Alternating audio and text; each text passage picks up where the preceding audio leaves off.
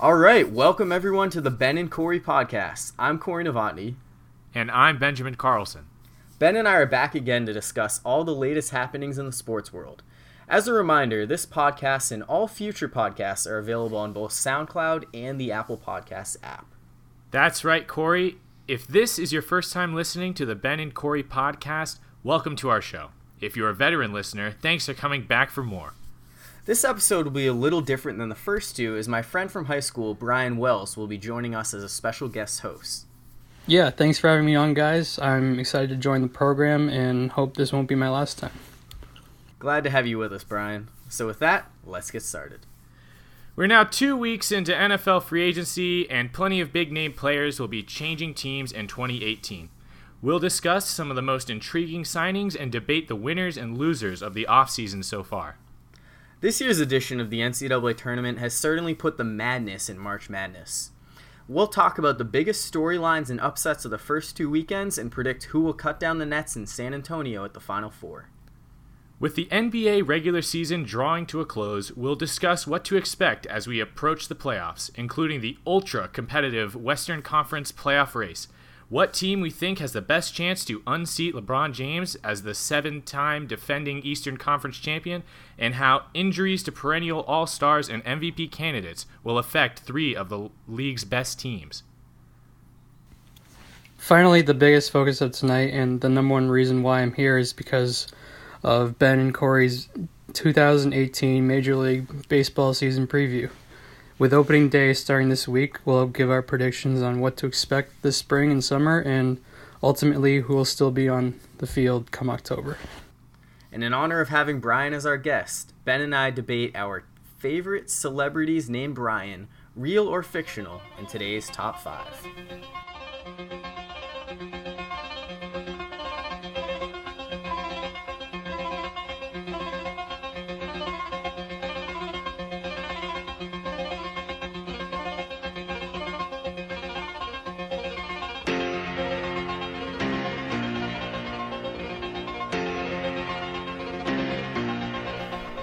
And with that, I think we're ready to get started. Let's talk about NFL first, uh, more of my strong suit. And we'll start by talking about the uh, proverbial quarterback carousel that has been going on. Uh, free agency kicked off, and we saw a lot of quarterbacks who have shown some potential in some areas get jobs elsewhere. Uh, we'll start with what, in my opinion, is the most egregious one is uh, Sam Bradford being signed to a big old contract to go uh, play for the Cardinals and try to make them relevant in some capacity. It is really amazing how Sam Bradford has been able to sustain a career as long as he has just because he's been too injured to prove that he's not a the the number one overall pick that he was like eight years ago. Uh, I, I don't what was the stat he's made like hundreds of millions of dollars already in his career and has zero playoff appearances. So it it's silly. He's the His most overrated quarterback of all time, right behind Jay Cutler. No. yes, and specifically overrated and like how much he gets yeah. paid. Because yes. I don't think anybody looks at Sam Bradford and is like, oh, he's good, and some people are like, oh, but he's not. I don't think anyone thinks he's good. Just somehow this man's pocketbook just gets stuffed every time he gets a contract. Well, he so he's in St. Louis. He gets his time on the field, but then deals with injuries. He well, he missed the entire 2013 season and the 2014 season, and then gets traded to the Eagles for Nick Foles, and then gets traded to Minnesota. Somehow sets the regular season completion percentage record there, and then gets hurt again last year. And uh, despite you know playing one game and having Case Keenum do all these great things in Minnesota that Bradford was probably unable to do himself, still finds himself replacing uh, Carson Palmer as the the new guy in Arizona. Uh, yeah, I I don't really should have got Captain Kirk. yes, and and we will get to him in a second. Uh, just to, to to finish off on Bradford, I as a Niners fan am am very happy to have him back in the NFC West. I'll just put it like that. But yes, Captain Kirk, the hottest free agent in a long time, he decide he made his choice and he's going to Minnesota and I think that's a great fit for him. He's a I mean, he's the best quarterback that was available in free agency, and he's joining what a team that's ready to win right now. So I think this is going to be Kirk's uh, his potential to go as far as uh, he's ever gone uh, in a season. Yeah. So Brian, uh, despite being a Patriots fan, you'd still say Kirk Cousins is your favorite quarterback in the NFL. Oh, definitely one of them for sure. I mean, he's. What are your thoughts on him uh, going to the Vikings? Uh, well, in all seriousness, I actually do like the move for not just Kirk but also the Vikings. I mean, like, um, you know, they've won the top defenses in the entire league, and they got some pretty good receivers and Diggs and Thielen, and you know, Case Keenum obviously he did pretty well in like three quarters of the year and some of the playoff playoff games. Well, maybe not so much in the NFC Championship game versus Philly, but um, you know, the I guess really the one thing they needed to add was you know a a quarterback like you know an one not an elite quarterback, but you know a quarterback that can you know probably lead him to a Super Bowl or to the Super Bowl with um, all that talent on the rest of the team. He's a top, at least top half top, of the league. Top half for and, sure. And, yeah. Yeah, and and that's exactly what they need. I mean, the, what they got done with Case Keenum, I think, blew everybody's mind. Yeah. Uh, and and he's definitely an upgrade. So the the sky's the limit, really, in my mm-hmm. opinion. Yeah, I guess my question is how much of an upgrade Cousins will actually bring because Minnesota did go 13 and 3 last year with Keenum. It's difficult to do better than that, especially being in a division like the NFC North where Aaron Rodgers is going to be healthy next year. The Lions are always a contender and the Bears at least the Bears are not going anywhere. They're not going anywhere with so, Trubisky. No, um, he, he But yeah, of course, you know the Eagles are not going anywhere, and the the NFC definitely is a, a tough conference. So I guess we'll see how Cousins does. Uh, maybe next year won't necessarily be a huge improvement, but I think long term he'll definitely be better than what Minnesota has had in the past.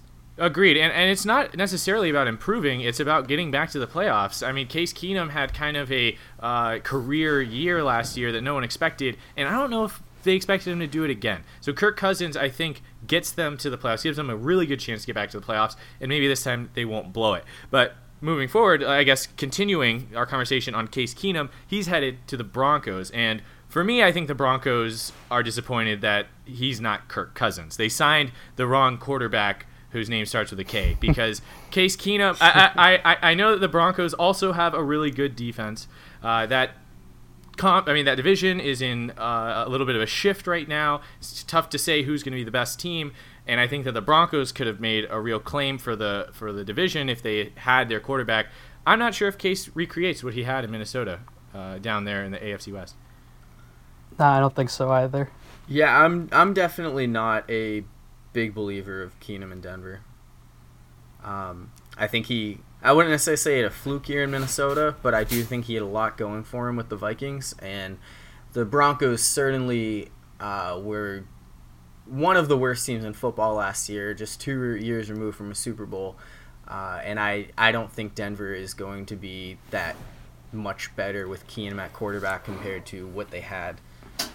I don't see much improvement. I mean, I mean, I, I think I'll be better than Osweiler or uh, Paxton Lynch or you know Siemian, I think will be better than all three of those guys, but I mean, it's not a, that much of an improvement to be honest. And their defense is not going to be the same as it was, you know, three years ago when they won the Super Bowl. That's a good point. Yeah, Aqib Talib certainly did getting leave. older. So I, to finish up our little summary of quarterback moves, uh, going on to the Jets. The Jets made a couple of interesting quarterback moves by signing Teddy Bridgewater. Uh, for me, that's a little bit disappointing. I wanted to see Teddy Bridgewater really have a chance to be a starter, and while he may end up in that spot, I think it's much more likely that the also recently signed Josh McCown, uh, or as I like to call him, Josh Hoops McCown, uh, will probably be the starter. Did you guys see those uh, those clips of Josh McCown playing in a celebrity basketball game? I think it was Torrey Smith's celebrity uh, basketball? I did not. I saw them. I gotta check that out for sure. I love Josh. He, has got he's got handles. I mean, he's yes. good. Yeah, he was really good in Rocky Four too. He's uh he's he's a great guy. I think McCown is uh, easy to root for, especially after how well he played for the Jets. And uh, I had no idea he had such handles on the court. Um, okay, so that that covers our summary on the quarterback carousel. Next on the agenda is Patriot departures, notable free agency losses for the Patriots. So I'll give you a quick rundown of the, the most notable guys here. We got Danny Amendola headed to division rival Dolphins, Malcolm Butler and Dion Lewis both headed down to the Titans, and stalwart left tackle Nate Solder is uh, he's gone too. He's headed to the Giants. So the question is, does it matter? Be, does it matter? Because this team still has TB12 at the quarterback position. Uh, do you want to go first, Corey? Nah, Brian, you're a Patriots fan. How about you give us your response? Um, well, I I don't think Solder is as big of a loss as most Patriots fans think. I mean, he's a good run blocker for sure, um, but he gave up a little bit more pressure than people think um, when it comes to the passing game. Um, I mean, it's definitely not ideal having like Marcus Cannon or Adrian Waddle or uh, whoever else is going to be, you know, protecting Brady's blind side. But for what the Giants paid him, I'm it's not that big of a loss in my opinion.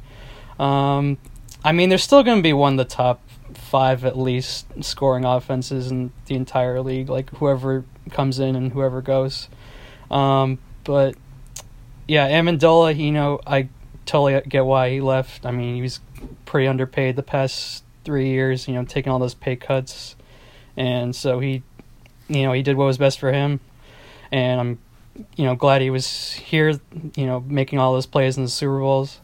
Um, you know, Dion Lewis, I, in my opinion, I think he was probably the best running back that the Patriots had, like in terms of him, James White, um, and Burkhead. In my opinion, he was just so elusive and and probably the best pure runner in my opinion. Not like James White, like catching out of the backfield. I mean, we all saw that in the Super Bowl against the Falcons with you know 14 catches, but um, so there'll be losses for sure, but at the same time, I still think they'll be um, back in the AFC Championship game and possibly the Super Bowl again.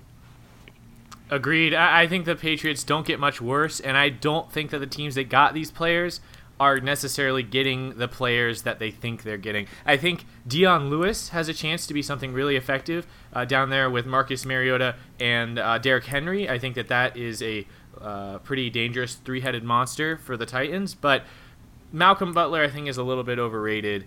Nate Solder again, yes, I think also a little bit overrated. And Danny Amendola, I mean, you lost Jarvis Landry and you and you gained Danny Amendola. That's a net loss.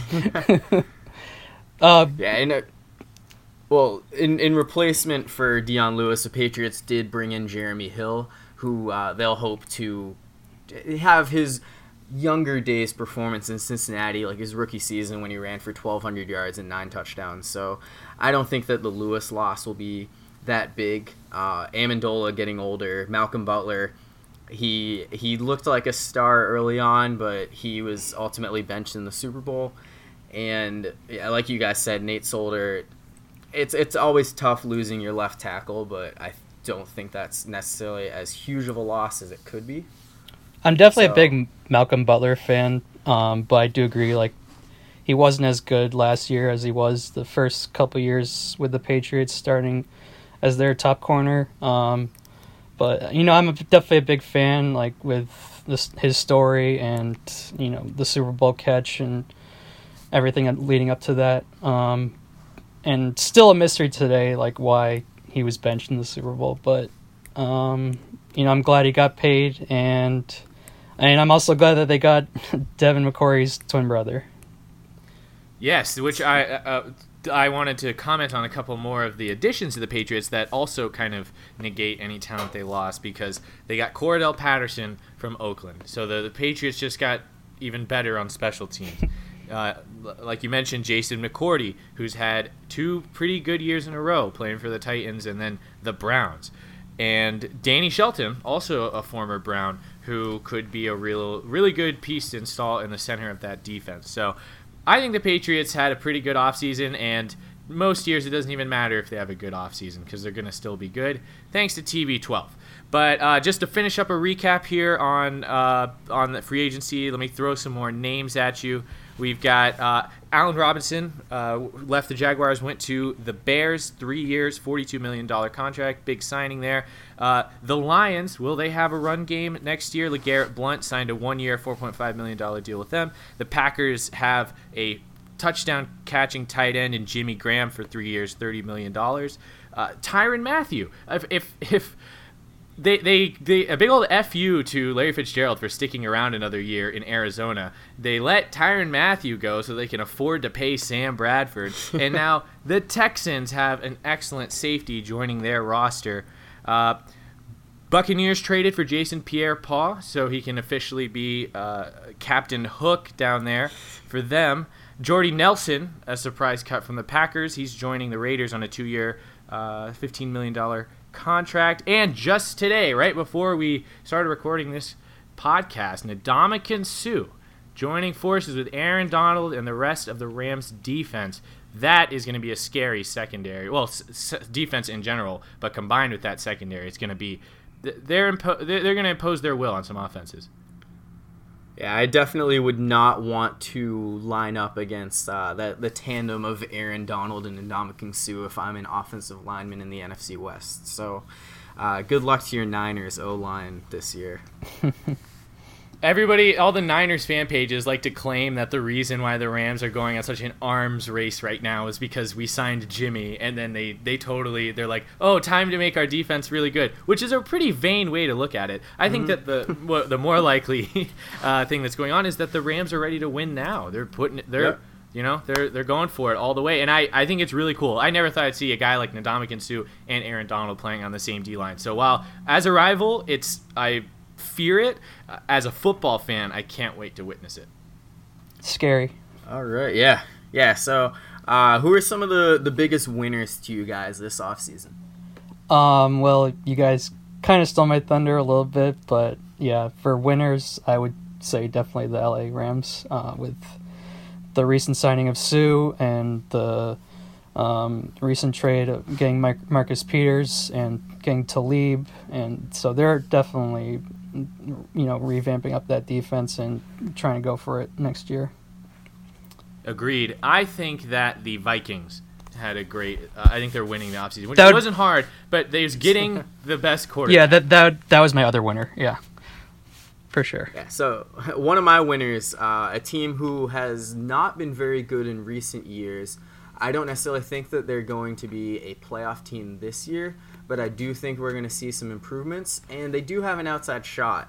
Uh, are the Chicago Bears? I think adding Allen Robinson, Taylor Gabriel, and Trey Burton to that offense while maintaining Kyle Fuller and Prince Amukamara, two of their their best defenders.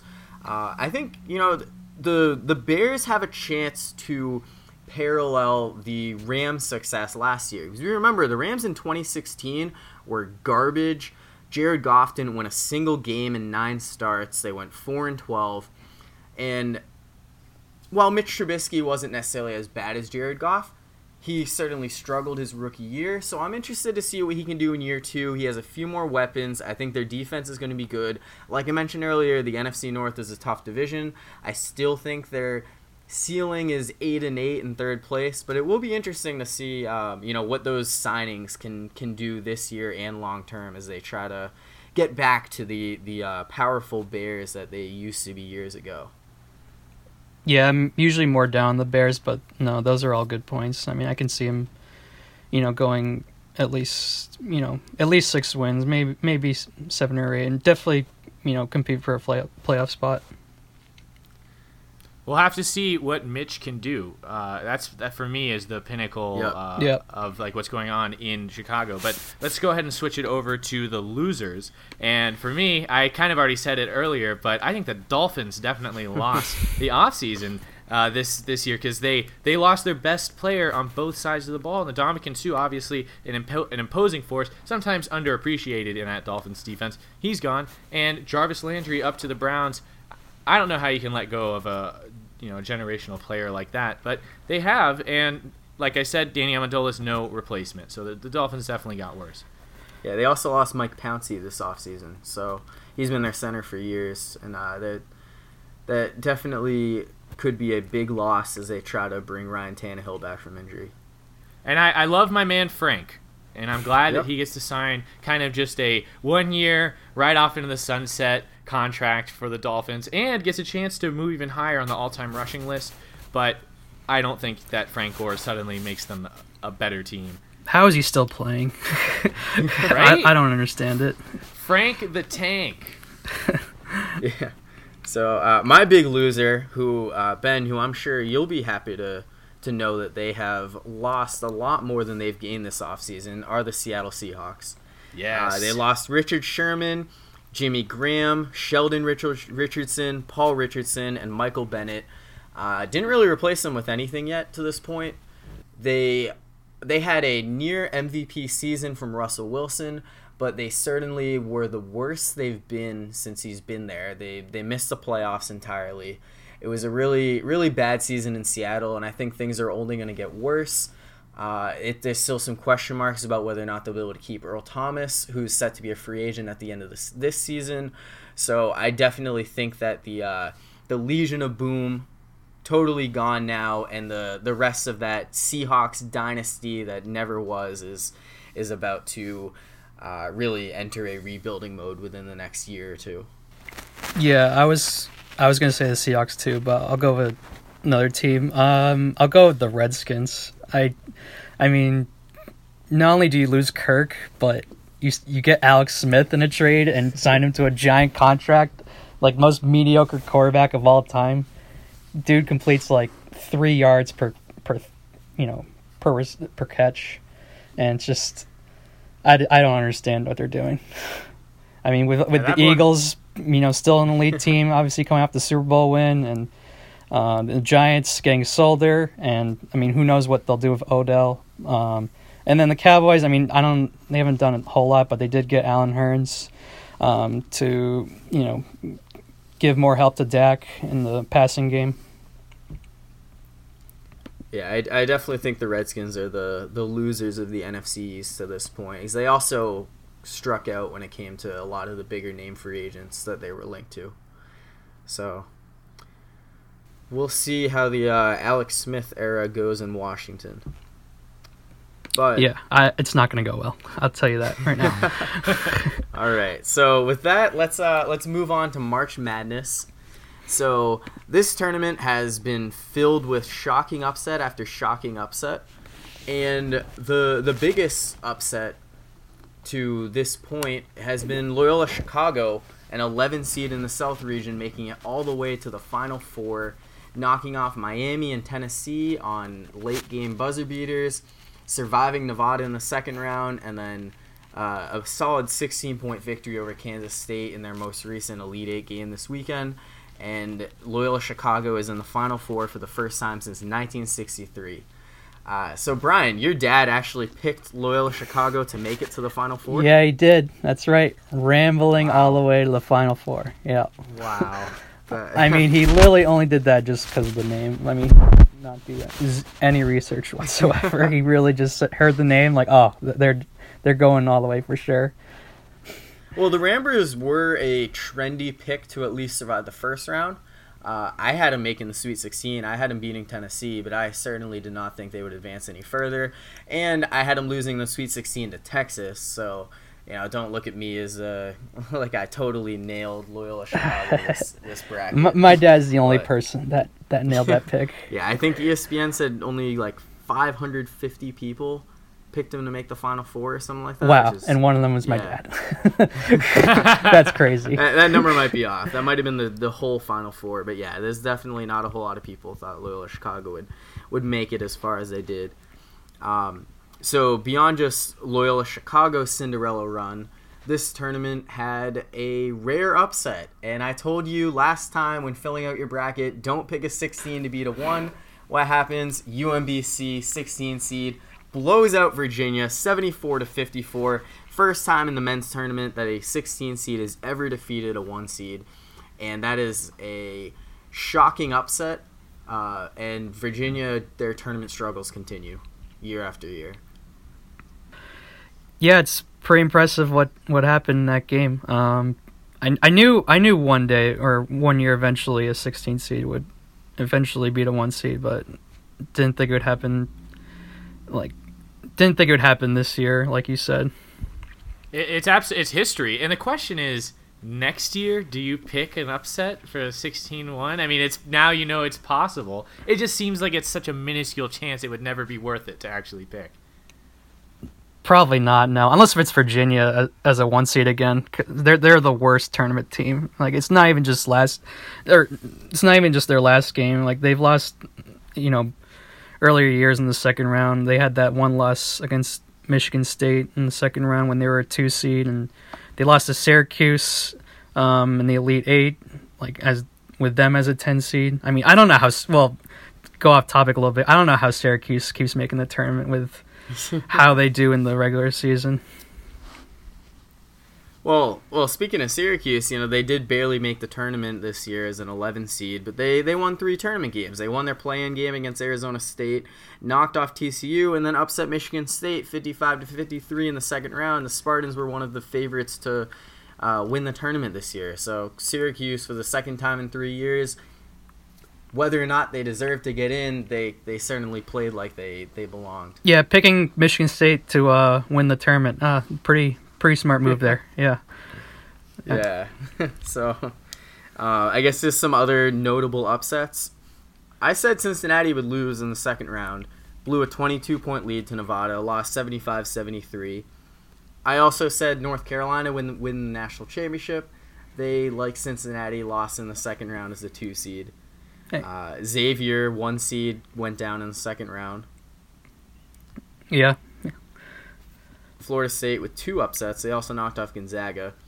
Kentucky, you know, after all the other teams in the uh, the South region lost, with Virginia, Cincinnati, Tennessee, and Arizona all going down in the first weekend, everyone thought they had such an easy path to get to the Final Four, and they got knocked out by Kansas State in the Sweet 16.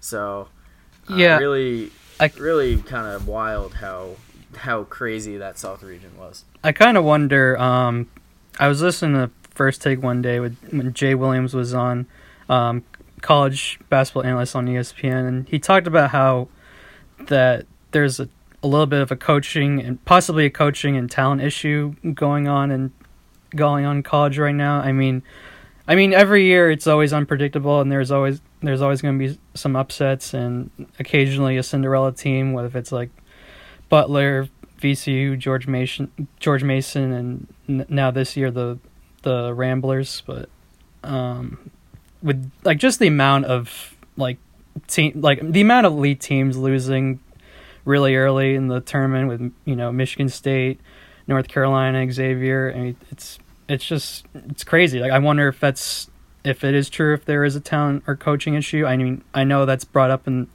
you know in the NFL a lot when it's every year it's usually the Patriots, Steelers, and then uh, the Seahawks, and then pretty much everyone else um, is fighting just to make the playoffs. And I kind of wonder if there's a similar issue in, in college as well. Yeah, the the upsets we saw this year are certainly not something that we've we've been used to. But That that's the whole madness of it. Though. Yeah. March Madness makes these kind of situations possible. That's true. Which That's is true. While, while I'm not the I'm not myself the biggest college basketball fan, I'm totally a fan of the unique situation that March Madness creates, and having uh, Loyola Chicago make it this far is, you know, that's what you're looking for. That's madness right there. That's what this kind of bracket makes possible. That's true. Yeah. So do, do we want to go ahead and cover our predictions for what what's left of the of March Madness? Our final four predictions. Uh, yeah, sure. Um, unfortunately, I don't think the Ramblers will beat Michigan. I mean, as as much as I'd love it for it to happen, I mean, as amazing as their run has been, I mean, if you look at the teams they've beaten, I mean, it's not they they haven't faced a, an amazing team yet until like they will, you know, upcoming Saturday against Michigan. I mean, they've in the first round they faced Miami, and the second round was an okay Tennessee team, and then then they go on to face the Nevada and then K State. Like all all are pretty good teams, but none of them are like you know Villanova, Kansas, Michigan. I mean, so as much as I'd love for it to happen, I, I don't think they'll be beating Michigan. I think Michigan will move on to the championship. And then if I had to pick who'd who'd win um, the whole thing, I'd probably say Villanova. I mean, they've looked so dominant in this the whole tournament, especially um, against Texas Tech. Yeah, I'm with you there, Brian. Villanova is my pick, and I, I think that now that we're into just these last three games, it's the madness dies down a little bit, or at least a possibility for madness. And uh, I think that we're going to see, if not Villanova, then Kansas. I think one of the one seeds goes home with it. Mm-hmm. Uh, I think it, an exciting upset would be Michigan, but for me, my choice is going to be Villanova. What you got, Corey?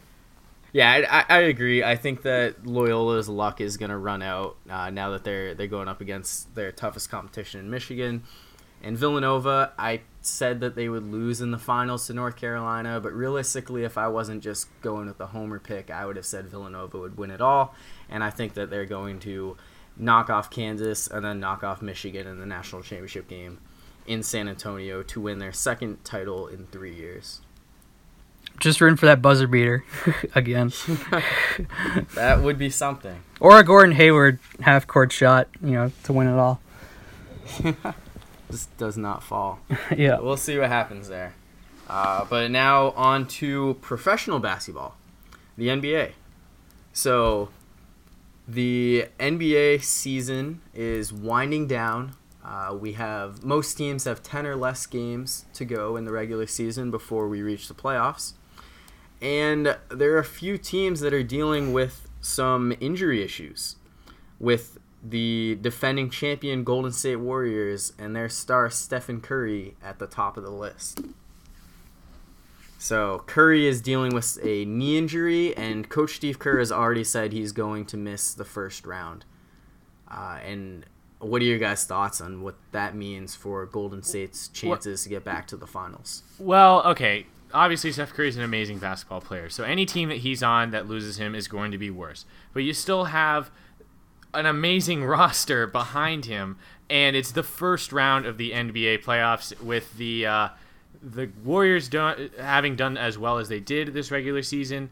I think that if they can get Steph back after the first round, like if he's only out for that first round, this is negligible. We'll, we will have forgotten about this by the time we're talking finals. Uh, I know that he is a big. I've, I've like read the stats. They are worse without him, but they're still the Warriors. So I think that they should have a level of confidence if they think that he can be back in time for the next round. They should still be in the conference finals versus versus Houston. I mean, I think the only team I would consider like uh, like of all the lower seeded teams, like I'd consider having them compete against the Warriors would be the Timberwolves. But like with Jimmy Butler, uh, you know, banged up, I mean, I I really don't see anyone competing against them. So it's really, I really think it's just going to be Houston or Golden State again. Yeah, I think it'll be tough for any of those teams to knock off Golden State in the first round, whether or not they have Curry. Uh, it'll be interesting though. It, they're already saying Curry's out in the first round, so what does that mean about his chances of playing in the second round or even coming back at all in the playoffs? So. Uh, I think that a lot of people have been saying, "Oh, the Warriors are going to win the West every year. They're going to win the finals every year." Well, injuries are certainly something that happen, and I do think that this Curry injury has the potential to spoil those plans, regardless of whether or not you think the Rockets are better than the Warriors. Well, this is why we play the games, right? Mm-hmm. If we just looked at the teams and said the best one was going to win it all, then that would be boring. So that's why we that's why we go out there and have them, uh, you know, dribble the ball and shoot it through the hoops. We can find out who really is the best. Yep. I think and, they should uh, Im- implement that new rule. Like after all the, you know, the 16 teams that are in the playoffs, they should form a 1 through 16 like east east west thing where you know, Houston and Golden State are the 1 and 2 seeds. I want to see it this year just cuz I really don't think the anyone in the east has a chance of beating Golden State. I mean, if it if it's like Houston and and Boston and Boston's healthy, I mean, I think they'd have a shot, but I think it's clear that Houston and Golden State are the top two teams yeah, I definitely think that's that's reasonable. Um, in terms of just the seeding one through sixteen, I think you have some interesting matchups in terms of travel time. If you, for instance, have like Boston having to play uh, Denver in the first round, where you got teams flying back and forth. I don't believe Uh, I don't believe that's a huge issue. I think that's more of a media thing. I don't think the players will have that would have that big of a problem like with the time change. Maybe just make it a two three two format if if it really is that big of a problem.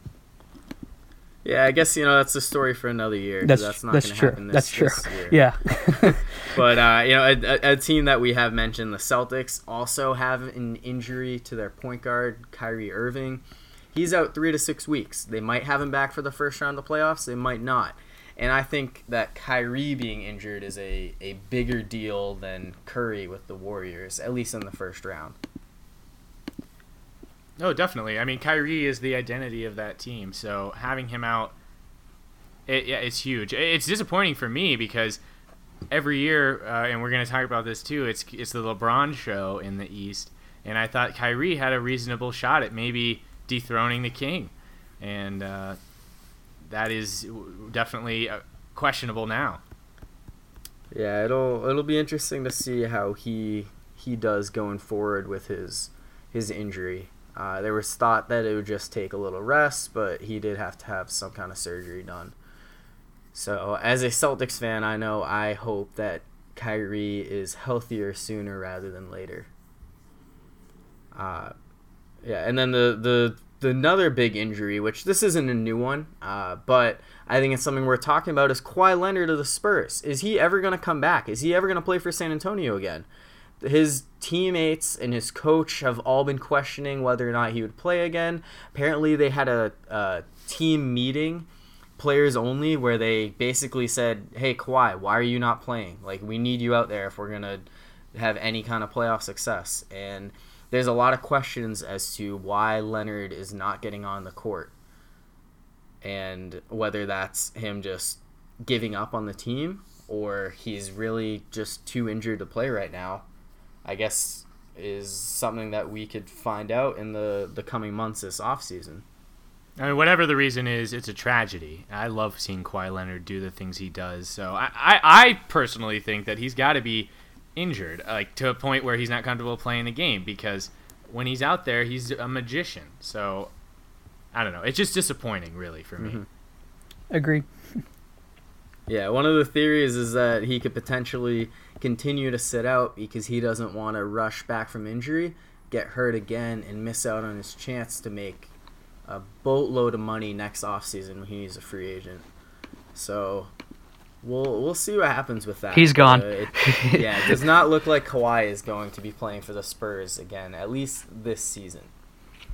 So, uh, you know, I, Brian, as you already mentioned, you think Houston Golden State is a done deal in the Western Conference Finals.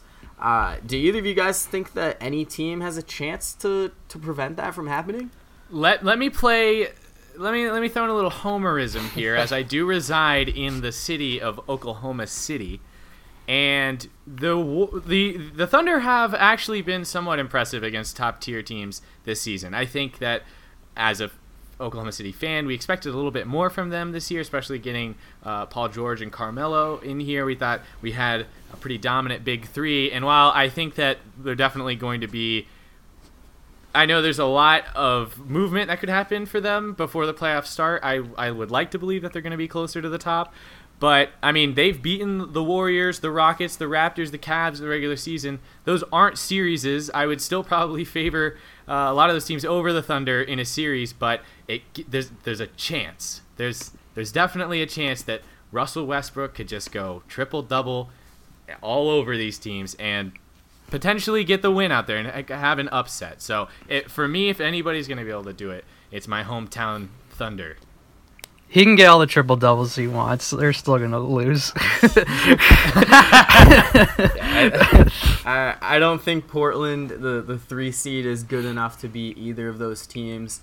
New Orleans is Anthony Davis and everybody else, and they have not had the playoff experience to just come in and, uh, you know, advance far enough to face them, let alone actually beat them. And Minnesota, like you mentioned, Brian, I think that they, they have potential, but realistically, I, I don't think that that team is good enough just yet. I think they have a lot lot of ways to go in the future. So yeah, to me, Golden State Houston seems like a, a, lock for the Western Conference Finals. But the Rockets have had their fair share of playoff uh, failures in the past. Chris Paul has never made it to a Western Conference Finals.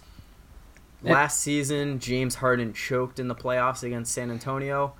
They look like they're good enough this year that that shouldn't be an issue, but it's certainly something to keep in mind whenever it's not going well, no one quits more than James Harden, in my opinion. I mean, I love I love watching him play, but whenever it gets tough, like he shuts it down.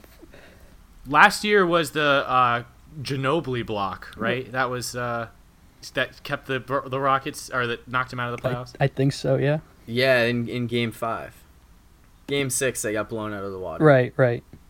Yeah. Beautiful. Which is what I was talking about in terms of just quitting. Yeah, yeah, it was it was bad. Um, and then as for the East, so like we mentioned, Kyrie's hurt. He's not the only one. Marcus Smart is injured. Uh, Jaylen Brown just came back from injury. The the Celtics have a lot of injuries right now. Uh, do we think that they can beat the Cavs? Yeah, I think they can, but they obviously got to get Kyrie back, and they got they got to get everyone healthy. I mean, I was I was I was kind of writing off the Cavs, uh, like a lot of people were, you know, before the deadline, and then all of a sudden when they got um, Clarkson, Larry Nance Jr., and then all of a sudden they blow out the Celtics in that the first game with that team. Like I've been flip flopping basically the whole time in terms of Cleveland, Boston, and Toronto, but I th- I think it'll be one of those three teams that'll it'll likely be Cleveland again, but I st- I think Boston has a shot though for sure. I think Boston has a much better chance, yes, if they're healthy. But mm-hmm. at this point, I, am I'm, I'm done doubting LeBron. he's uh, he's just too good. Every year, there's the the Cavs have their troubles. It's like, will the, will they be able to you know even make it uh, get you know to the to the finals? And then LeBron just takes over the postseason, and then you get to watch him play in the finals. So uh, I have no reason to believe that that won't happen again, just based on recent history.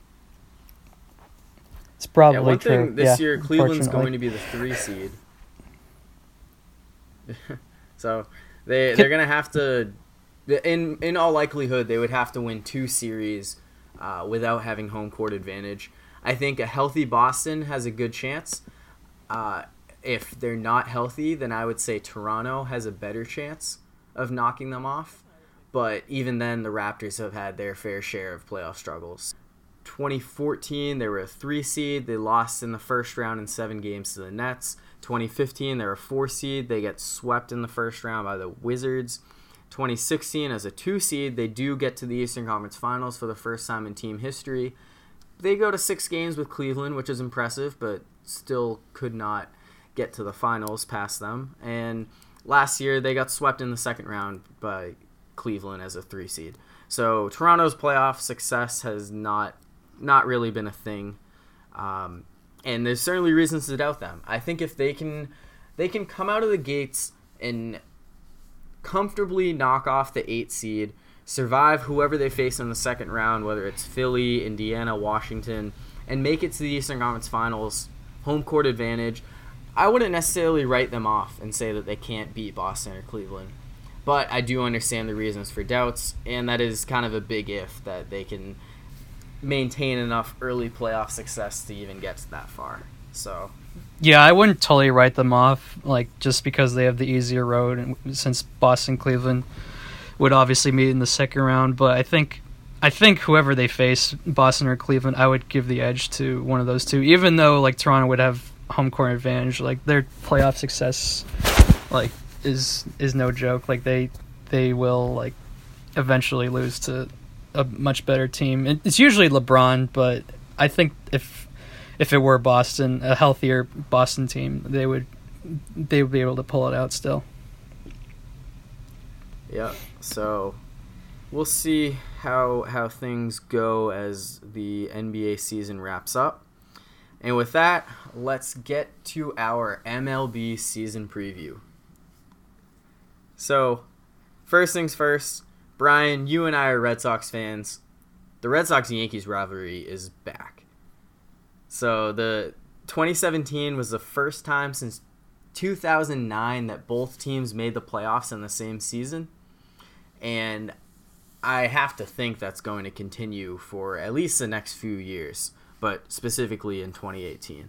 To add to your point, I think the the Red Sox Yankees rivalry definitely won't be um, the same like it, as it was in you know the years of like 03 and 04 with the you know everything that's happened in the playoffs with those two. Like I, it's not going to be the same with Jeter, A Rod, Matsui, Clemens, and so on. But I mean, after last year with um, the addition of Sale, and then for the Yankees having Judge and and now Stanton, I mean, I, the rivalry is going to get it's going to come back a little bit more, and which is definitely good for the game. Um, and I think the Yankees will eventually um, will be will be the ones that'll come on on top at on the AL East. But I think I think those two, the Indians, the Astros, I think I think all all four of those teams are the, only ones that'll have a real shot of making the World Series, in my opinion, in the American League. Yeah, I agree. I think the the Red Sox had a, a solid addition in JD Martinez, but like I said in the last episode, they haven't been the most successful when it comes to big name free agent signings. So we'll see how he does. I think if Martinez can hit 30 to 35 home runs, doesn't necessarily need to be at the 45 he was at last year, but just enough to, uh, you know, really provide a spark to one of the worst home run hitting offenses in the league last year. Uh, that would be huge for Boston. I think David Price stays healthy, and Rick Porcello at least has. He wasn't bad last year. He, he, he gave up. Like the he, he gave up a lot, a lot of hits. I mean, just way too mm-hmm. many hits. I mean, I don't think any of us expect him to be the Cy Young winner he, like he was in 2016. But I mean, I think if if he was, if he can be respectable, like you know, 10 to 15 win season with you know a WHIP like under under like one and a half or whatever it was something abysmal but i i mean he doesn't need to be sale or price but i think he can be a respectable you know number three starter for the red sox yeah and that, that that's all they have to ask for uh, i think xander Bogaerts. it would be great to have a bounce back year from him and there's a lot of stuff that i think needs to happen for the red sox but at the same time, the Yankees, who knows? Giancarlo Stanton has had injury issues in the past. I think if he stays healthy, he could it, definitely hit 60 home runs in that stadium. Uh, he can but, he can use he can do that with one one arm in that stadium. I mean, like the, the stadium is a little league field, especially with Judge and Stanton. Yeah. Like they're both gonna hit yeah, 60 the, bombs. Yeah, Judge and Stanton. That's definitely a scary duo. Uh, I do think the Red Sox should have the better rotation. Uh, I think Luis Severino is, is a solid starter, but I don't know if he is the same kind of ace category that Chris Sale and David Price should be. Well, I, I, I would agree that the Red Sox would have the better rotation. I mean, when you have when you have Sale and Price at the top and Porcello and I don't think I don't think Pomeranz will be as good as he was last year, but I mean he's he's mm-hmm. still a good still a good starter and I mean who knows what you know Steven Wright and you know Eduardo Rodriguez will do. I mean, Steven Wright's already suspended for the first 15 games of the year. Yeah. Um, so that's definitely not a good start for the Red Sox in you know that department. But I think the Yankees' rotation is not as bad as you know you know people give him credit for. I mean, yes, it's really just Severino and Tanaka, but I mean Sonny Gray. I think he can be. I mean, he's probably not going to be the elite version as he was like in Oakland, but I think he can still be pretty good. And I think Sabathia, he's not going to be like he was, you know, way back when his first years with the Yankees. But you know, it's still still a good rotation. I'd still give the edge to the Yankees, in my opinion. Yeah, I I think I'm gonna pick the Yankees to win the AL East, but I'm certainly excited to watch Red Sox Yankees this season. Yeah, uh, should be should be a lot of fun something that hasn't been the case a, a lot in the past decade. I, I, mean, the games they're only like four hours long. You can watch the whole thing. yeah, ni- nineteen times a year. Yeah. So. um, so moving on, last season we had a great World Series between the Astros and Dodgers. Houston winning in seven games. A lot of people think the Astros and the Dodgers are still the teams to beat in their leagues. this offseason, neither team really made big splashes to improve their great teams. Houston did trade for Gerrit Cole.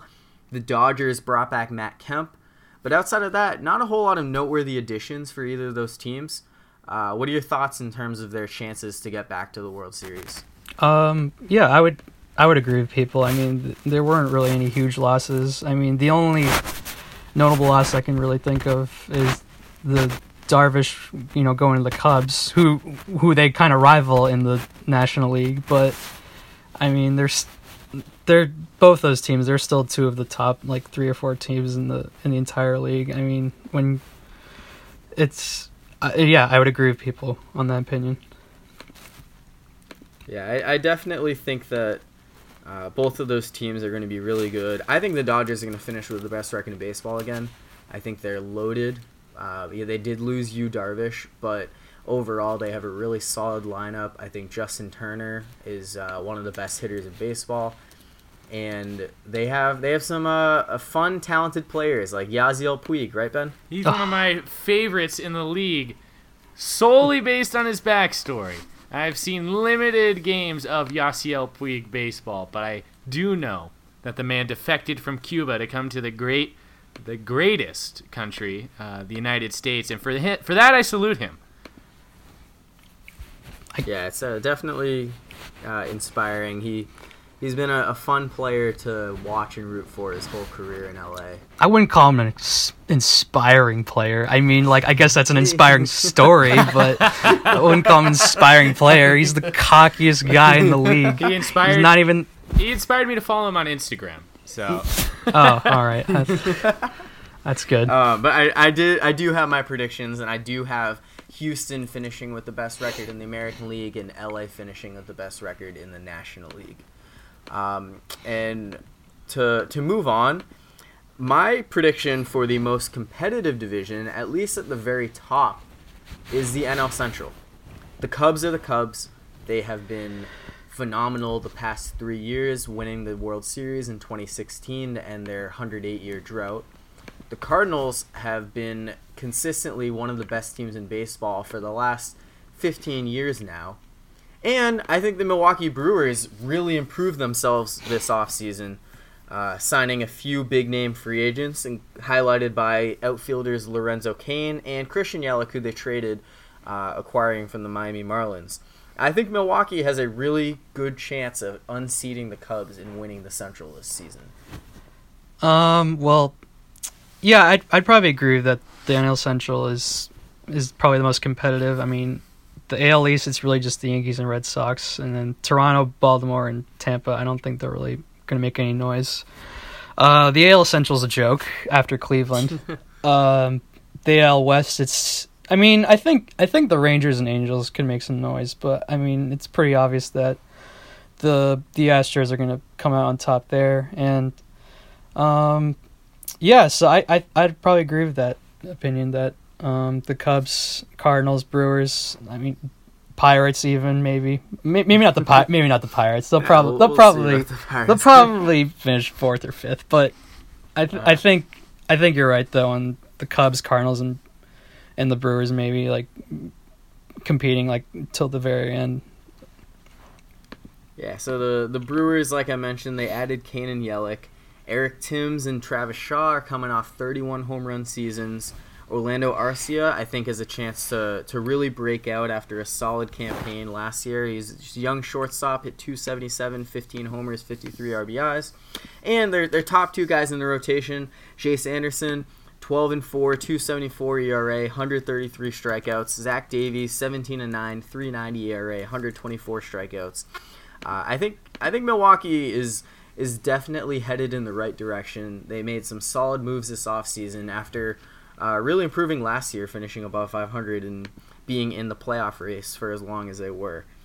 Uh, that being said, you know, the Cubs have won the division two years in a row. They added Yu Darvish and Tyler Chatwood to an already solid rotation, and they have a phenomenal young core with Anthony Rizzo, Kris Bryant, Kyle Schwarber, Willson Contreras. So they, they're uh, certainly a team that uh, you can't just overlook. And then the St. Louis Cardinals, they, they picked up another Marlins outfielder, Marcell Ozuna. I'd still lean. I'd still lean with the Cubs winning that division. I mean, like you said, they still have the same young core with with Bryant and Rizzo. And um, I was watching a little bit of the spring training game with the Cubs and Red Sox, and Kyle Schwarber lost a ton of weight. I couldn't even recognize him.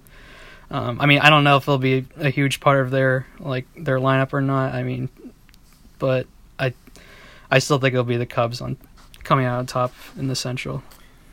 Yeah, I think Milwaukee and Chicago are both going to make it. I, I'm going a little bold and saying the Brewers will win the Central, barely edge out the Cubs, but I think that'll be a very fun division race to watch.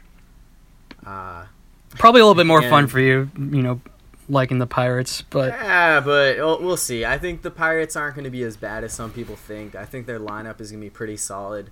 Uh, their rotation is certainly questionable, but I think they're yeah, 76 and 86, somewhere around that mark. They're not going to finish 500, but I don't think they're going to approach 100 losses. So we'll see what happens with them. Um, and then a fun team that everybody loves to think is finally going to be their year the Washington Nationals. Sports Illustrated predicts that they will win the World Series. It is the fourth time since 2013 that they predict them to make the World Series. Is this finally their year? absolutely not. They're going to end up just like their hockey team. They lose in the first round every year. Uh, I don't care how good their team is. I know I know they have Scherzer and Harper and and all those guys, but it, it, they're going to lose in the first round just like every other year. what am I basing that on? Just their playoff history. I that's not a lot to You base know- on, but it's it just happens all the time. I I think that this could finally be the year when they win a playoff series. Um, I have incorrectly predicted them to make the World Series in recent years. Last year, I thought they would get there. 2015, I predicted them to win it all. Um, but yeah, it's it is it is amazing how how bad Washington sports teams have been in the playoffs in recent years. Uh, in fact, no Washington sports team has made it to their league or conference finals since the Capitals in 1998. I I would just jump off the Washington sports bandwagon if I lived in DC. I I really would just join like all these bandwagons. I would just join the Golden State bandwagon. I would join the Yankees bandwagon. I would I would just leave every single fan base in Washington if if I heard that It's- stat and it's I lived be there. Tough. It it has to be tough. You know, like, I, I mean, I, it can't be as tough as being a like I don't know Cleveland Browns fan. I don't know, but uh, you know, you got the Cavs have been well. They they they won the finals a couple years Yeah, ago. I- so, yeah, and Ohio State won the national championship Yeah. too. Yeah. but yeah, no, it, it is it is a pretty pretty sad how Washington sports fans have have uh, seen their teams lose in recent years. I never understood Um, why like people thought Durant would you know jo- I know it's completely off topic like not on baseball but it's it's a Washington topic but like I don't understand why people thought Durant was going to Washington. I mean yeah he's from there but like what else why else would he go to the Wizards? That is the least Kevin Durant thing he could possibly do now. yeah. yeah, yeah. Following up uh, his decision to go to Golden State, that's certainly the case. Yeah, the Wizards, as the Wizards, have never made the uh, the the Eastern Conference Finals. Ben and I actually looked this up earlier. The last time the Washington basketball team made it was when the Washington Bullets went to the NBA Finals in 1979 and lost to the Seattle SuperSonics. Wow. So, yeah, that that's how long it's been uh, for for the basketball team, and uh, the baseball team hasn't made it that far since they were the Washington Senators, and that was that was uh, many Long time many, ago, Many yeah. decades Yeah, only ago. only Yeah. '90s kids remember the Washington in any conference finals. Yeah. Um, and then, yeah, somewhat related. So the Nationals, I think we can all agree, are still going to win the NL East because the NL East is a very bad division. Um, and the bottom of that division is almost definitely going to be the Miami Marlins. How many games are they going to lose this year? And why's that? they, they so Derek Jeter comes in, trades Stanton, trades Christian Yelich, trades Marcell Ozuna.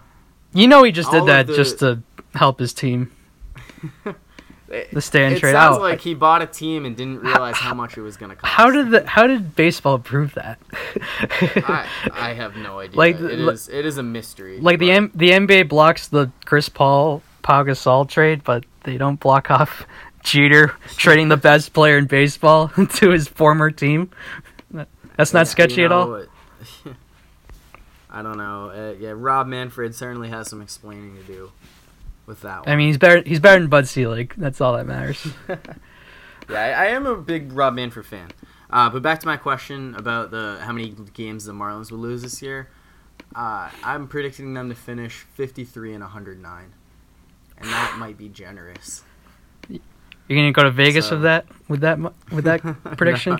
No, I'm not, not going to go that far, but uh, I do think that the Marlins have a chance to approach uh, some historic territory when it comes to baseball futility.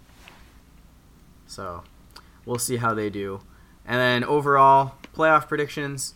Brian, who's going to the World Series? Um, I like the Dodgers over the Yankees, like in terms of yeah, as a, Yeah, a whole I'm World Series prediction. with- I'm also going with Dodgers Yankees. I mean, when you're Um, when you're that close and you have you still have all the same pieces. I mean, I know Justin Turner's gonna be out a month with a broken wrist, but I mean that shouldn't be a big issue since it's only the beginning of the the, year. the best players in the league. And, Right. Um, I, I definitely like like LA's chances to finally break through this year. It hurts saying the Yankees are going to go to the World Series, but I, I think they're going to win the AL East. I think they're going to knock off the Astros in the ALCS, get revenge from last year, which they almost did. And I think we're going to have uh, the classic Dodgers Yankees World Series uh, bout, which we, we saw a lot of, you know, back in like the 50s and we're, we're finally going to see it again.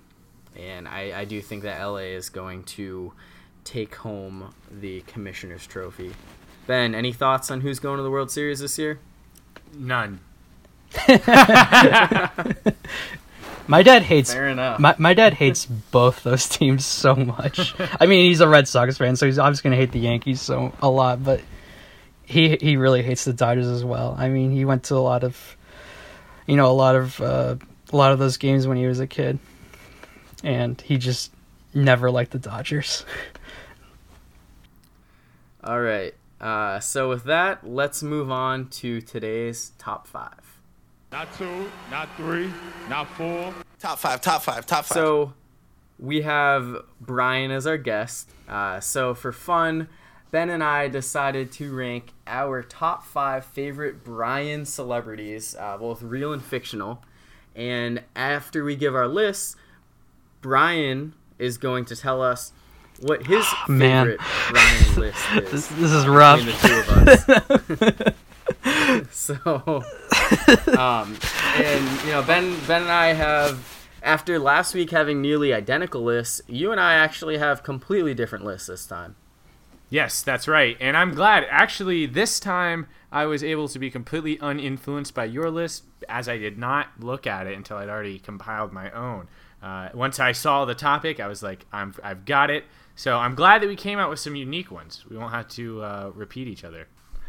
Uh, it, it'll certainly make it easier for Brian to judge, uh, given the the major discrepancies in our lists. Yes, I agree.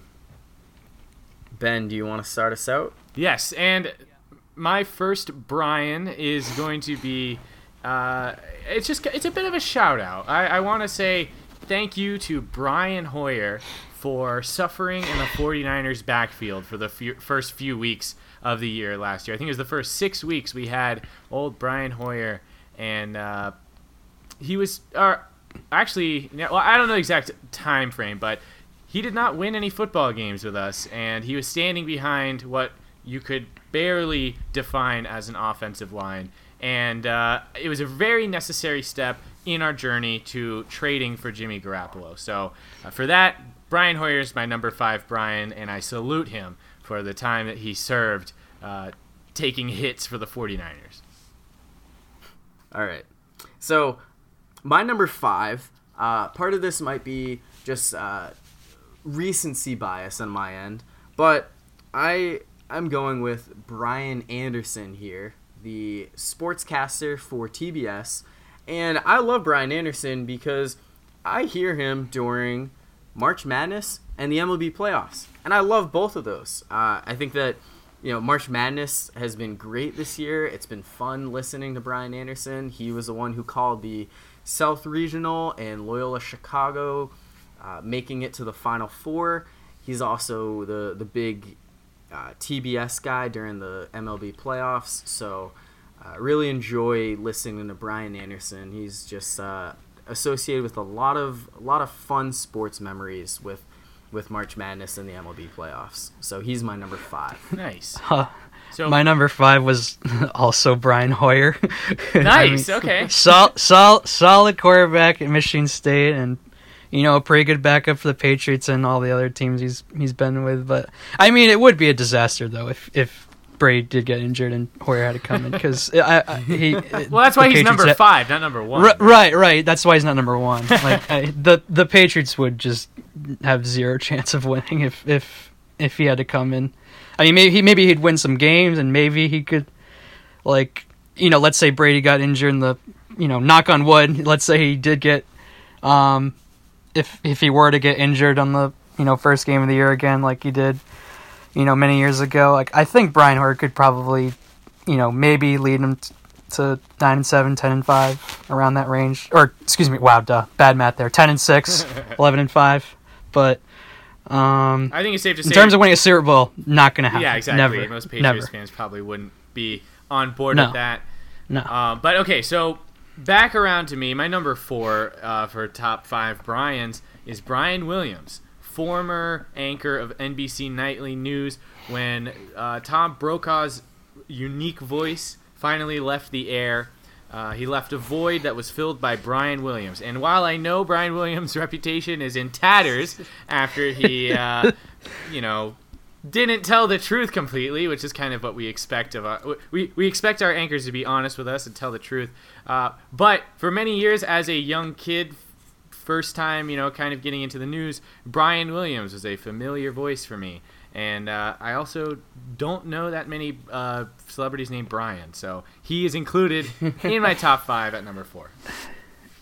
Yeah, I, I was tempted to put him on my list. He obviously did not have a great ending to his time with NBC after his uh, reportings of the Iraq War back in 2003 were proven to be slightly inaccurate.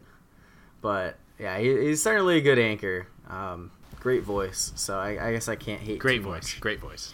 Um, uh, my number four is Brian Wilson, and I'm referring to Brian Wilson of the Beach Boys, not the baseball player. And uh, how can you not love the Beach Boys? The, the Beach Boys are great. Uh, they're they're just like a fun band Fun, with fun, some, fun, some fun. Daddy fantastic. took the yeah, yeah, away. some lot of fun songs. And as a kid, I loved the Barenaked Ladies. And the Barenaked Ladies wrote a tribute song about Brian Wilson called Brian Wilson. Uh, wonderful song. So Brian Brian Wilson is is my number four. Uh, really enjoy. Summer him. is just around the corner. Per- it's a great time to get back into the Beach Boys. absolutely. My number four, also Brian Wilson, but it's the baseball pitcher. I mean, one course, definitely yeah. one of the more color, colorful, you know, players in the league. I mean, love the spandex tuxedo he wore at the ESPYS. Uh, I mean, just I, I loved his tweet. I don't know if you remember or recall, but uh, you know, when John McCain um, got pissed at the, you know, the Dodgers for winning the the NL West and jumping in the Diamondbacks pool, like at the end of the game in the outfield, like Mhm. um, Brian Wilson started to tweet out like um, about how. Here, let, let me see if I can. Hold on. Let me. I kn- th- I know. I'm sorry. I'm sorry. Hold on. Let me see All if I. right, here. How about how about Ben and I move on while you, right. you try to yeah, I'll try to find that tweet. It was awesome though. All right. I should have it. All right, so number three on my top five Brian's list is the only fictional character on my list, and that's Brian Fantana from Anchorman. And for me, I don't think Brian Fantana was ever my favorite character in this movie, but he definitely has his moments, especially the 60% of the time it works every time. That that a line alone brought him to the top 3 on my list of Brian's, fictional and real? Uh, Anchorman is definitely one of my, my favorite movies. I think it's a, a classic. Um, wouldn't say Brian Fantana is one of my top three favorite uh, characters in, in Anchorman, but I do think that it, you know, I, I, I can't hate you putting. He's definitely top my favorite Brian in the whole movie. that is that is hard to argue. Um, so my number three is Luke Bryan, and while I'm not a huge country music fan, Luke Bryan is certainly one of my favorite country music artists. I really enjoy a lot of his songs. I think he, he's a, a fun guy. He you know he kind of has that whole pop country reputation, which some people hate it. I personally like it because I'm not a big country fan. So you know, I, I love to to listen to some Luke Bryan, especially as the the warm weather summer hits. Uh, so that's that's why he makes my list, and I'm sure that there are a lot of girls listening to this who are very happy that I have Luke Bryan included in my top five favorite Bryans. I'm glad that you included a Brian, a last name Brian, uh, instead of all first names. That's good. I, I, I like the variety. Yeah, you know, got to mix it up a little bit. Brian, have you found your tweet yet? Yeah, I found it. Okay, so John McCain tweeted out um, after the Dodgers jumped in the pool and all that.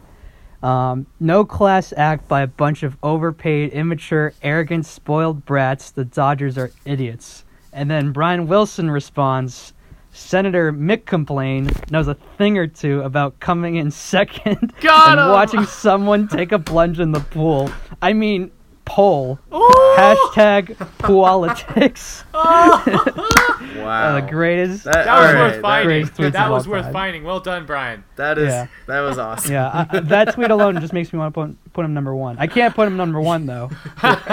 Once you find out who's number one on my list, oh, then you'll Oh just wow. go crazy. All right, well, who's your number three? Uh, oh yeah, not to jump ahead, but uh, my number three um, is Bryan Mills. If you don't know who that is, he's Liam Neeson's character in Taken.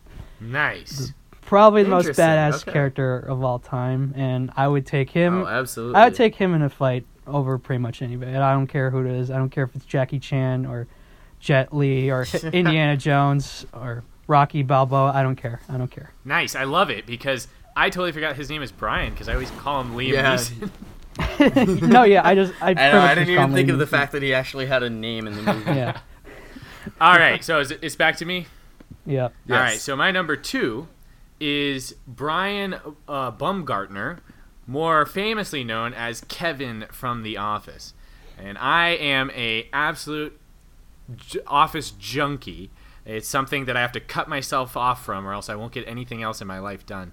And Kevin is just w- one part of an amazing ensemble cast. Interesting fact about Brian um, Baumgartner he's actually on NFL Network sometimes for their top 10 shows. They get him to come in and comment on like top 10, you know, fumbles of all time or top 10 Peyton Manning versus Tom Brady games. Like he'll be one of those people who's like, "It was the it was the best game I'd ever seen," you know, in between c- clips of whatever football is going on. So he's he's actually a pretty involved sports guy with a real football opinion. Not as much of a dummy as Kevin in real life.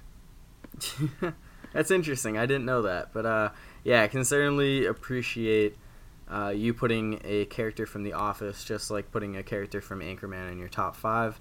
Uh, even though he may not be a top five character on the show, uh, when it comes to Brian's, I think that that's fair to. to Definitely my like favorite cast member on The Office named Brian. All right. Well, my number two. Uh, I wouldn't call myself a Chicago Bears fan, but I loved watching Brian Urlacher as a kid. I think Brian Urlacher is one of the best linebackers of our generation. I I really particularly enjoyed playing with Brian Urlacher in backyard football. Uh, he he was always one of the guys that I needed to have on my team for, for the, the defense, and I, I think Brian Urlacher just a very respectable player. He's someone who is easy to root for. I was very sad when he retired, and uh, for me, e- even though I was never a fan of his team, I I definitely like him enough to say that he is my second favorite Brian ever. Yeah, I was, I was definitely a fan of watching, you know, Brian Urlacher, you know, getting schooled by Tom Brady in that one game. Yeah. Oh yeah, when he juked him right out of his sh- Yeah. right out of his shoes. Right, right, exactly. Yeah. You put Brian Urlacher on your defense in backyard football, Corey? Yes. Yeah, I, I would I would just use the Pete Wheeler Pablo Sanchez tandem and everything. Like like how it's mean, supposed you, to be. You played with like seven guys. So. I'd line up Brett Favre at receiver. For some reason, he had a lot of speed in that game. I don't know why, but he was actually pretty good receiver. I don't know why, but he was. yeah, well, I know everyone played Michael Vick at running. back. Yeah, that's- never, never put him at quarterback. Well, Pete Wheeler was the goat running back, but I I, I wouldn't mind that call either. Um, but yeah, for my number two, Brian, I went with Brian Quinn. If you don't know who that is, he's Mm, one yeah. of the uh, four guys on Impractical Jokers, and yeah, that's really about it. Just love the show. Definitely one of my favorites. Like show. it's like what yeah. you said, Ben, about The Office. I definitely watch way too much Impractical Jokers. Nice. Um, I mean, it's I, I, I even watch it like, like even the YouTube clips clips of it. I mean, it's it's a horrible idea though to watch to watch Jokers on uh, on YouTube in the library in the school library. It's, never, it's not the smartest thing to do, for sure. Yeah, and Impractical Jokers is a fantastic show. Yeah. Uh, you know, it it's the reason why people watch truTV outside of March Madness. No, there's It's, there. uh, yeah, the second my second favorite show on truTV is literally NCAA college basketball. yeah, yeah. It, so, Q Q is awesome. Yeah. Definitely appreciate you having him that high on your list. Yep. List. for sure. All right, Ben. Who's your number one? All right, it is time to announce the number one on my top five Bryans, and this one for me was the easiest one. This is the Brian that always comes to mind anytime I think about Bryans, and it's Bryan Cranston, one of my favorite actors of all time, main character of Breaking Bad, one of my favorite TV shows of all time, and an actor with amazing range from serious dramatic role in uh, Breaking Bad. He's also great as the hilarious dad Hal in Malcolm in the Middle. Hats off to Bryan Cranston, number one Brian on my list. All right, that that is a respectable choice, but for me, my number one is my only fictional character, and that is the dog from Family Guy, Brian Griffin. And I I have always been a big Family Guy fan. Uh, I think that Family Guy is has has at times not been as funny as some of the other uh, noteworthy cartoon comedy shows, but I think Family Guy just uh, they've been around forever, and Brian Griffin is at least my favorite member of the Griffin family. Uh, I think he's he's hilarious. I, I think he's a, a very respectable character. You know, Peter's Peter's a dumb idiot, and he's he's funny and all. Stewie's great because he's maniacal and whatever. But but I, I think that Brian Griffin just all the antics that he gets into and the fact that he's a dog and it, it just makes it so so much funny like knowing that this dog is able to interact with humans and live like a a normal human life despite being a dog and that to me is why Brian Griffin is my favorite Brian out there uh, despite being fictional he's my favorite celebrity Brian Man, you guys got it all wrong. the the best Brian of all time, Brian Scalabrine. the White Mamba. How can you guys forget the White Mamba? As, you guys, you, you guys need to check out his YouTube highlights, though. I mean, like, if you watch, if you saw like the top ten like highlights videos of Brian Scalabrine, they're all like just normal three point shots or normal layups. it's it's incredible. Um, but yeah, like Is the this White the guy Mamba with like the for sure. crazy, the crazy? He's got the red hair. He's got the wait. Who are you, who are you talking about? I might be talking about somebody else. I'm trying to. I don't think I've ever s- heard of the White Mamba. just I- just all right. Well, Google, Google him. I'm. I've got his uh, MVP right now. MVP stats? Yeah, Brian Scalabrine. Yeah, they're definitely MVP stats for sure. yeah I, I love Scal that is uh he's Who a tough one who to who doesn't love Scal? Greatest player of all time. I mean, not really, but I mean, but I mean, I loved using him in in 2K or in NBA Live. Just create the all white team, and he'd always be on it. Yeah, so in, in eighth grade, it was some kind of like computer graphic design class, and we had to, uh, like, one of the projects was to make a Sports Illustrated cover with ourselves on it, and uh, being the notable white guy on the Celtics, I photoshopped my face on a Brian Scalabrine and threw it on the Sports Illustrated cover, and it looked hilarious. Brian Scalabrine was this huge, muscular guy, and I'm a little eighth grader, but uh, it was definitely my favorite work yeah. that I did that that that class. So Dude, his highlights are just like him passing it. Exactly. it's literally it's literally just like layups and Oh normal shots and yeah passes. Okay, I'm totally. I was totally blindsided by that because I was like, "How have I never heard of this guy who's apparently like the greatest of all time?" and I'm watching his highlights. I was like, "When is he gonna do something?" And it's like him dribbling down, not even shooting it, passing it to someone else, and them getting a layup. Like, oh my gosh. Okay, top tier pick, Brian. As a Brian, you Yeah. should know who the best Brians are, and I, yeah, I think you've done yeah, extremely and well. Scal. yeah, honestly, I think that Brian made the best Yes. list uh, between Ben and I. So Like I, I mean, said, probably- I mean, he would know Brian. Probably expected being a Brian. I mean, I th- I feel like I'd know. so Brian, who who would you who do you think made the better list between me and Ben, despite not having any similarity? Um, I mean, I definitely love the Brian Fantana pick. oh yeah. Um, but but well, first of all, you guys tied with me in terms of like you know similar picks. Like Corey, you had Bri- well, actually no, you you had a different had a Brian. different well, Brian Wilson. yeah, I'd have to go with Ben. yeah, he had he had Brian Fantana. He had Brian Hoyer. Yep. yeah. He had Brian Williams. I- so yeah, I'd probably have a different order, like for those for his Brian's, but yeah, I'd I'd say he has the better list. All right, I, I'm willing to concede the loss. Uh, finally, victory is mine. I usually get crushed in the top five, so I'll take it. All right. Uh, so that that's all we have for you, Brian. Thanks for joining us. We hope to have you back soon. Um, ben, do you have any closing thoughts for us today? Uh, I just want to say I, I, it was really fun to do this again, and I'm happy we had Brian on board to talk about sports that I definitely don't know anything about. So thank you for that, Brian.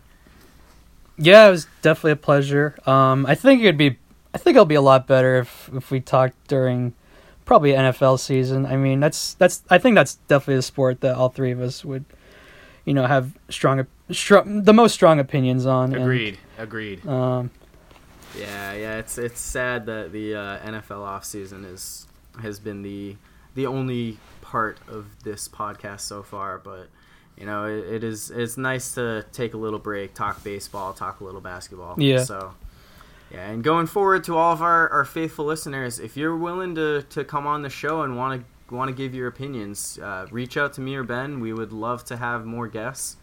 Um, One this more- is certainly fun having you on, Brian. yeah. Uh, I guess one more thought. Um, since the Masters is coming up, I would, um, as my prediction, I would take Justin Rose, um, to win the Justin Masters. Yeah. Really, Yeah. I, I figured for sure you would throw out Tiger Woods. No, no, come on. I can't. He's the betting favorite because he, you know, did well in a few tournaments. Come on. I mean, I, I love, I- love, love Tiger for sure.